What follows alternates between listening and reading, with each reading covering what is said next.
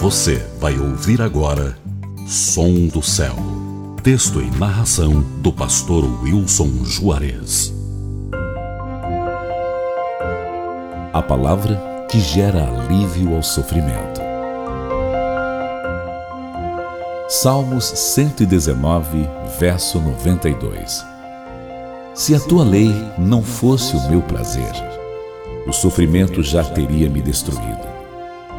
Jamais me esquecerei dos teus preceitos, pois é por meio deles que preservas a minha vida. Todos nós, de certa forma, mais cedo ou mais tarde, passaremos pelo infortúnio do sofrimento. Ninguém gosta de sofrer. Sofremos pelo amor não correspondido. Sofremos pela perda de um ente querido. Sofremos pelos problemas que parecem nunca acabar. Sofremos por indecisões na vida. Inúmeras são as razões para o sofrimento humano. E às vezes, sofremos até mesmo pelo simples fato de servir a Jesus. Aliás, tem muita gente até morrendo mundo afora por sua opção por Jesus. Na realidade, não temos a dimensão do que realmente é sofrer por amor a Cristo, já que o nosso país é livre. O sofrimento tem inúmeras causas, mas a principal é o pecado que assola o nosso ser.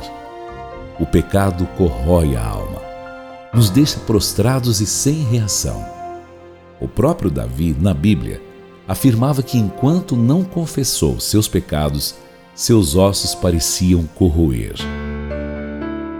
No entanto, uma forma de nos livrarmos de nossos sofrimentos que requer uma atitude bem simples, além de fidelidade da nossa parte: buscar alívio na palavra de Deus.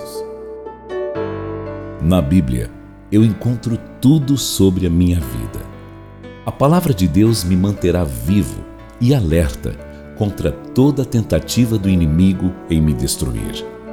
A fidelidade se dará pela leitura diária da palavra, todo o seu contexto, e não somente pequenas partes.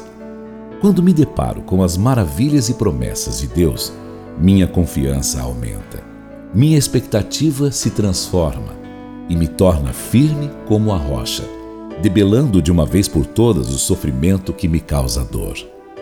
A palavra de Deus liberta, cura, transforma e salva as nossas almas. Quando nos deparamos com o sofrimento de Jesus narrado nas linhas das Escrituras, percebo que o meu é meramente passageiro.